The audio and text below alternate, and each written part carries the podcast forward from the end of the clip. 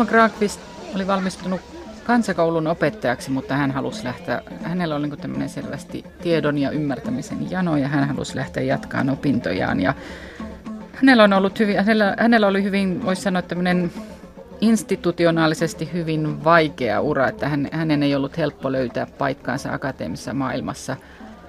Mutta hän tuli mukaan tämmöisen, voisi sanoa, antropologisen tutkimuksen murrosvaiheeseen, semmoisessa vaiheessa, että hän on tehnyt jo tutkimusta semmoisella tavalla, joka vastaa hyvin paljon sitä käsitystä, mikä meillä nykyisin antropologeina on siitä, että miten tehdään hyvää tutkimusta vieraan kulttuurin parissa, miten pyritään ymmärtämään vieraita kulttuureja. Ja, ja häntä luetaan yhä, hän on tämmöinen Palestiina-tutkimuksen klassikko ja häntä luetaan yhä semmoisena, että hän on säilyttänyt tämmöisen tieteellisen merkityksensä huolimatta siitä, että, että omana aikanaan hän ei onnistunut saamaan professuuria tai dosentuuria tai muita tämmöisiä ikään kuin tunnustettuja paikkoja akateemisessa maailmassa. Hilma Grandqvist syntyi 1890 ja kuoli 1972. Tietyllä tavalla hän eli meidän päiviimme asti. Me olisimme voineet tavata Hilma Grandqvistin jossain kadulla pikkupoikina ja pikkutyttöinä. Laura Huttunen, Tampereen yliopiston sosiaaliantropologian professori. Mikä tekee Hilma Grandqvistista merkittävän tutkimusmatkailijan? Grandqvistin merkitys on varmaan aika paljon siinä perusteellisuudessa, jolla hän keräsi aineistoaan ja teki tutkimustaan. Perusteellinen nimenomaan sillä tavalla, että hän teki siis tutkimusta nykyisen Palestiinan alueella ja hän, meni ensimmä, hän lähti ensimmäiselle tutkimusmatkalleen 20, 1920-luvun puolivälissä ja, ja viipyi tällä ensimmäisellä matkallaan pari vuotta ja sitten hän teki 30-luvulla toisen, toisen matkan. Viimeisen matkansa hän teki sitten selvästi myöhemmin äh, 59, jolloin hän oli jo itse 69-vuotias suhteellisen iäkkäänä. Ja hänen tota, koko tämä hänen tutkimuksensa kohdistui yhteen kylään. Sen kylän nimi on Artas, se on siellä Jerusalemin uh, ulkopuolella. Ja hän tutki ikään kuin tämän yhden kylän sosiaalisia suhteita ja ihmisten välisiä suhteita, avioliittoja ja myöhemmin kuolemaan liittyviä käytäntöjä ja lapsuutta ja naisten asemaa semmoisen huolellisen kontekstoinnin ja ikään kuin sen koko kyläyhteisön elämän kokonaisuuden ymmärtämisen kautta. Ja siinä mielessä hän oli moderni antropologi, ja voisi sanoa oikeastaan Suomen ensimmäinen moderni antropologi. Että se vastaa aika lailla sitä käsitystä, mikä sitten to, toisen maailmansodan jälkeen vakiintuneessa antropologisessa käytännössä on ymmärrys siitä, että miten tällaista vieraan kulttuurin tutkimusta tulisi tehdä niin, että me oikeasti pystytään ymmärtämään sitä tapaa, miten ihmiset jäsentää elämänsä ja sosiaalisia suhteitaan ja elää tässä maailmassa.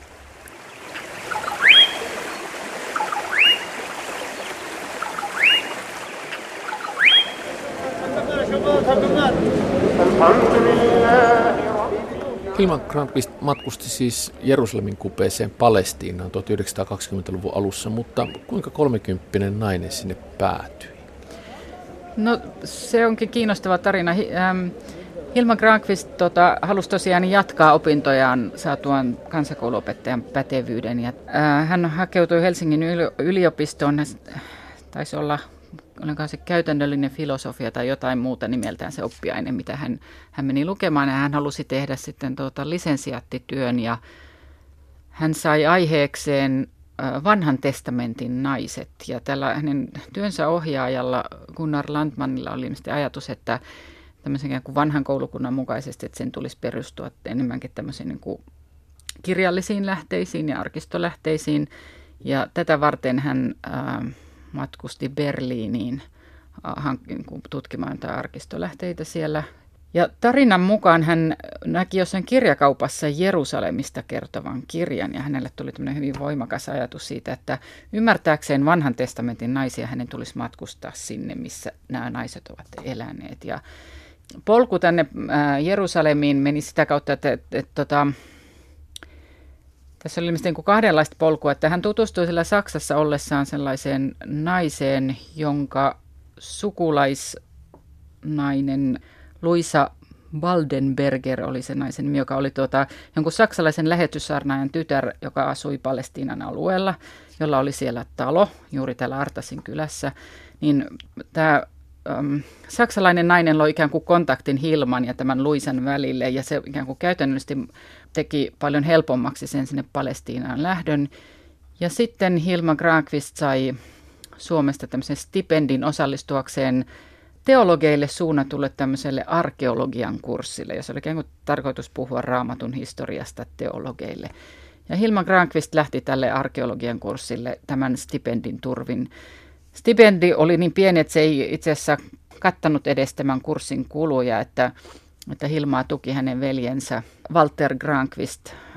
Hilma matkusti tänne tota Jerusalemiin ja siellä ollessaan, osallistuessaan tälle arkeologiselle kurssille, hänelle kun kasvoi se ymmärrys, että, että hän itse asiassa, se mikä häntä kiinnostaa, on ei vanhan testamentin naiset, vaan miten hänen oman aikansa palestiinalaiset naiset elivät. Hän, hänelle, hän ilmeisesti tapasi ähm, naisia, jot, palestiinalaisia paikallisia naisia, jotka elivät monivaimoisessa taloudessa, yhtenä vaimona tämmöisessä moniavioisessa perheessä.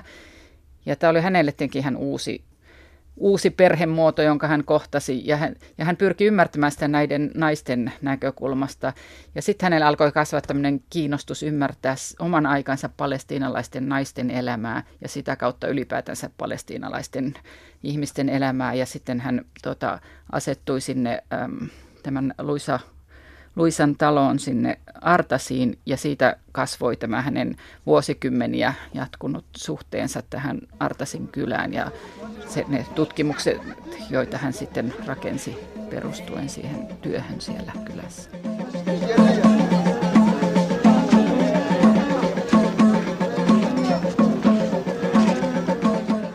Hilma Grandqvist siis 450 asui 1900 luvun alkupuolella paljon Palestinassa ja teki merkittävää tutkimusta, mutta minkälaiset olivat hänen tutkimusmetodinsa?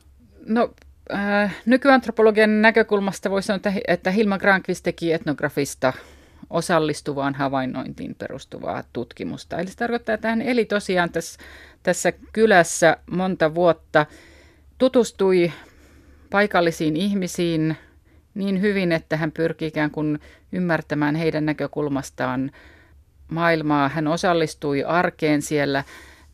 Osittain tämä tieto tulee tämmöisesti ihan jokapäiväisen elämän ja osallistumisen kautta, mutta toki hänellä oli myös tämmöisiä, tämmöisiä sel, niin selkeitä metodeja, joista yksi on tämmöinen niin sanottu genealoginen metodi hän, koska hän oli kiinnostunut, alun perin hän oli kiinnostunut niin avioliiton merkityksestä, mutta sitten hän alkoi kiinnostua ylipäätään sukulaisuuden merkityksestä ja hän alkoi kerätä tietoa siitä, että miten nämä ihmiset tässä kylässä, kuka oli sukua kenellekin, kuka meni naimisiin kenenkin kanssa, miten nämä kotitaloudet rakentui, miten ne oli suhteessa toisiinsa. Ja tästä hän rakensi tämmöisen hyvin niin kuin järjestelmällisen ymmärryksen sukulaisuussuhteista, avioliittojen solmimisesta.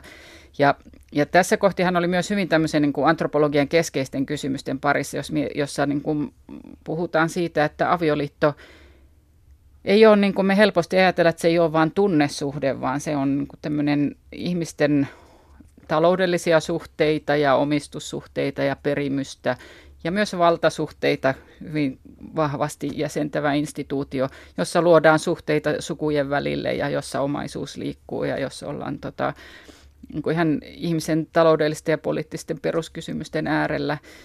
Ja hän loi siitä niin systemaattista aineistoa, että siihen on palattu paljolti myöhemminkin.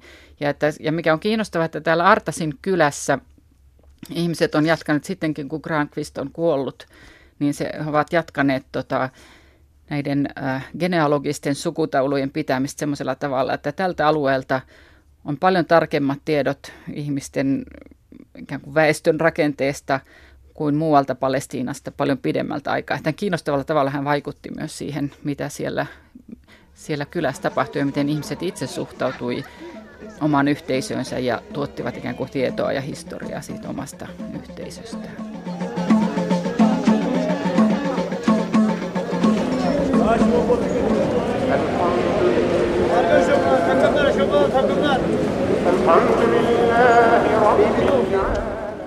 Sosiaaliantropologian professori Laura Huttunen, minkälainen oli Hilma Grandqvistin ura tiedennaisena? No Grandqvistin ura tiedennaisena oli hyvin kivikkoinen. Hän ei koskaan onnistunut saamaan vakiintunutta asemaa suomalaisessa akateemisessa maailmassa. Hän ei saanut opetusvirkoja täältä, vaikka hän niitä haki. Hän haki dosentuuria Helsingin yliopistosta, eikä saanut sitäkään. Hänellä oli tiettyjä vaikutusvaltaisia hahmoja, jotka, tuot, jotka vastustivat hänen nousuaan näille paikoille.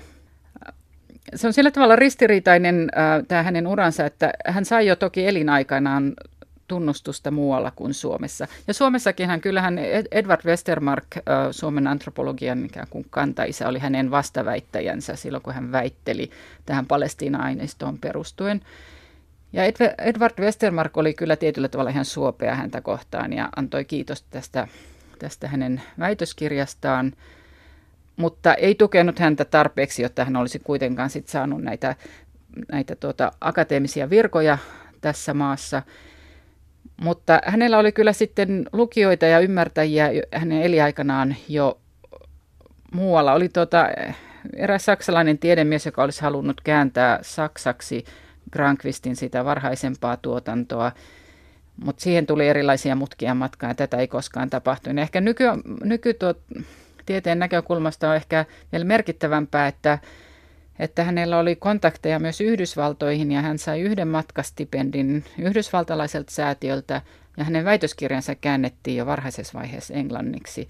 Ja että koko hänen tuotantonsa on ollut englanniksi saatavilla. Ja se on ollut osa syynä myös sille, että, että hän on tosiaan myös saavuttanut tämmöisen kansainvälisen klassikon aseman, että, että vaikka hän kirjoitti ruotsiksi, niin tuota, hän on saanut tämmöisen kansainvälisen aseman. Että kyllä hänellä ikään kuin ymmärtäjiä ja tukijoita oli muualla kuin Suomessa, mutta tätä vakiintunutta asemaa tiedemaailmassa Suomessa hän ei onnistunut saamaan. Ja hän, ja hän joutui paljolti elämään myös, hänellä, hänellä oli tuota, hänen veljensä Walter Granqvist oli menestynyt liikemies ilmeisesti Stockman tavaratalon palveluksessa teki uransa, niin Walter tuki häntä vuosikymmenten läpi ja mahdollisti paljolti sen, että hän pystyi, pystyi tekemään tämmöistä merkittävää akateemista tutkimusta.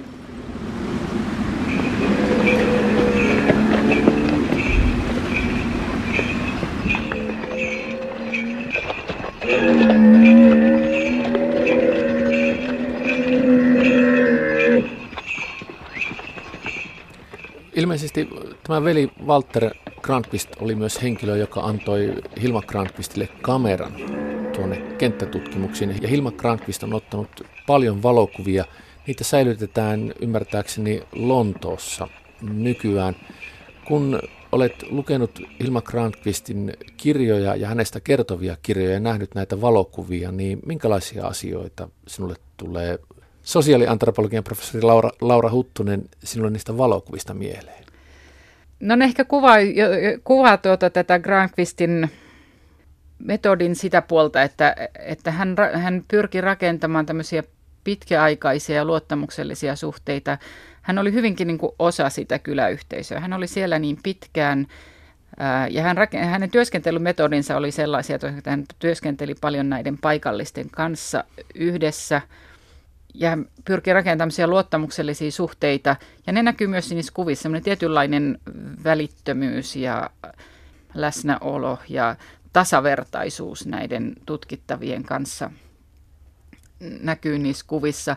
Ja näkyy myös varmaan siinä aineiston laadussa, mitä hän on kerännyt, että, että hän on todella nykyantropologien tapaan yrittänyt ymmärtää paikallisten näkökulman siihen, mik, miksi, miten toimitaan ja miksi toimitaan niin kuin toimitaan ja miltä maailma näyttää heidän näkökulmastaan. Tutkimusmatkailijoihin ja varsinkin yli sata vuotta sitten ja sitä aikaisempikin tutkimusmatkailijoihin liitetään aina tietyn tyyppinen seikkailullisuus. Niin oliko Hilma Granqvist seikkailija? No mä jotenkin ajattelen, että tuona aikana, jolloin matkustaminen on ollut hirvittävän paljon harvinaisempaa ja vaivalloisempaa kuin nykyisin, jonkinlaista seikkailumieltä ihan varmasti tarvitaan, jos, jos tuota, nainen 1920-luvulla päättää lähteä Palestiinaan. se ei ole ollut varmasti, ei ole, ei ole ollut helppoa matkantekoa. Sinne asettuminen ei ole voinut olla helppoa ja yksinkertaista, vaikka hänellä olikin toki tämä kontakti, tämä saksalainen nainen, joka on varmasti monin tavoin auttanut ja helpottanut sitä, niin seikkailumieltä on ihan varmasti tarvittu. Mutta Hilma Granqvist on myös selvästi ollut vakavamielinen tutkija, että, että, että vaikka hän lähti sinne, vaikka jonkinlaista seikkailumieltä on tarvittu, hän on ollut hyvin tavoitteellinen siinä, siinä mitä hän on sit siellä tehnyt. Et siellä hän ei ole enää kauheasti seikkailut, vaan hän on todellakin kerännyt hyvin järjestelmällisesti aineistoa ja asettunut osaksi sitä tutkimaansa yhteisöä. Ja siinä mielessä ollut hyvin moderni antropologi nykypäivän näkökulmasta.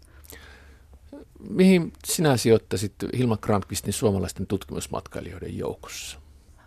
No, jos mä ajattelen, että varhaisia, varhaisia antropologeja ja tutkimusmatkailijoita, niin Hilma Krankvist on, uskaltaisinko sanoa, että merkittävin tämän päivän näkökulmasta. Että, että vaikka hän jäi omana aikanaan varjoon ja vaille näitä näitä tuota, akateemisia paikkoja, niin se tapa, jolla hän teki työtä ja ikään kuin ne työn hedelmät, niin, niin ne on kestänyt aikaa varmaan paremmin kuin monien häntä edeltäneiden miespuolisten matkailijoiden työt. Et, ja että Palestina-tutkijat tosiaan yhä lukevat Grankvistia, että he palaavat hänen työhönsä yhä.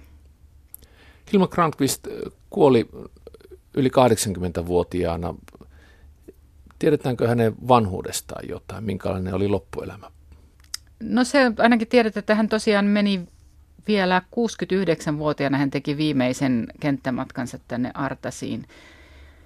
Ja tällä viimeisellä matkallaan hän oli kiinnostunut sitten, tai hänen ikään kuin tämä kysymyksensä kohdistui kuolemaan ja hautaamiseen liittyviin paikallisiin, paikallisiin rituaaleihin. Ja hän kirjoitti vielä näistä tältä viimeiseltä matkaltaan juuri näitä aiheita käsittelevän teoksen, että, että hän on ollut selvästi toimintakykyinen hyvin pitkälle. Hän oli naimaton myös koko, koko ikänsä, että perhettä hänellä ei ollut. Hänellä oli läheiset suhteet tähän veljensä Valteriin ja Toinen hänelle merkittävä hahmo on ollut tuota Helena Westermark, joka oli siis Edward Westermarkin suomalaisen antropologian isähahmon sisar, ja joka oli taidemaalari ja kirjailija ja tämmöinen var, varhainen feministi, tämmöinen naisasianainen Suomessa. Että hänellä oli niin tämmöinen sosiaalinen piiri oli hänellä kyllä tärkeä, mutta omaa perhettä hänellä ei ollut. Mutta tutkijana hän jatkoi hyvin, hyvinkin iäkkääksi yli 70-vuotiaaksi. Jos hän oli 69-vuotias tehdessään tämän viimeisen matkansa, hän on, yli, hän on sinne 7, yli 70-vuotiaaksi jatkanut myös tätä kirjallista tuotantoa.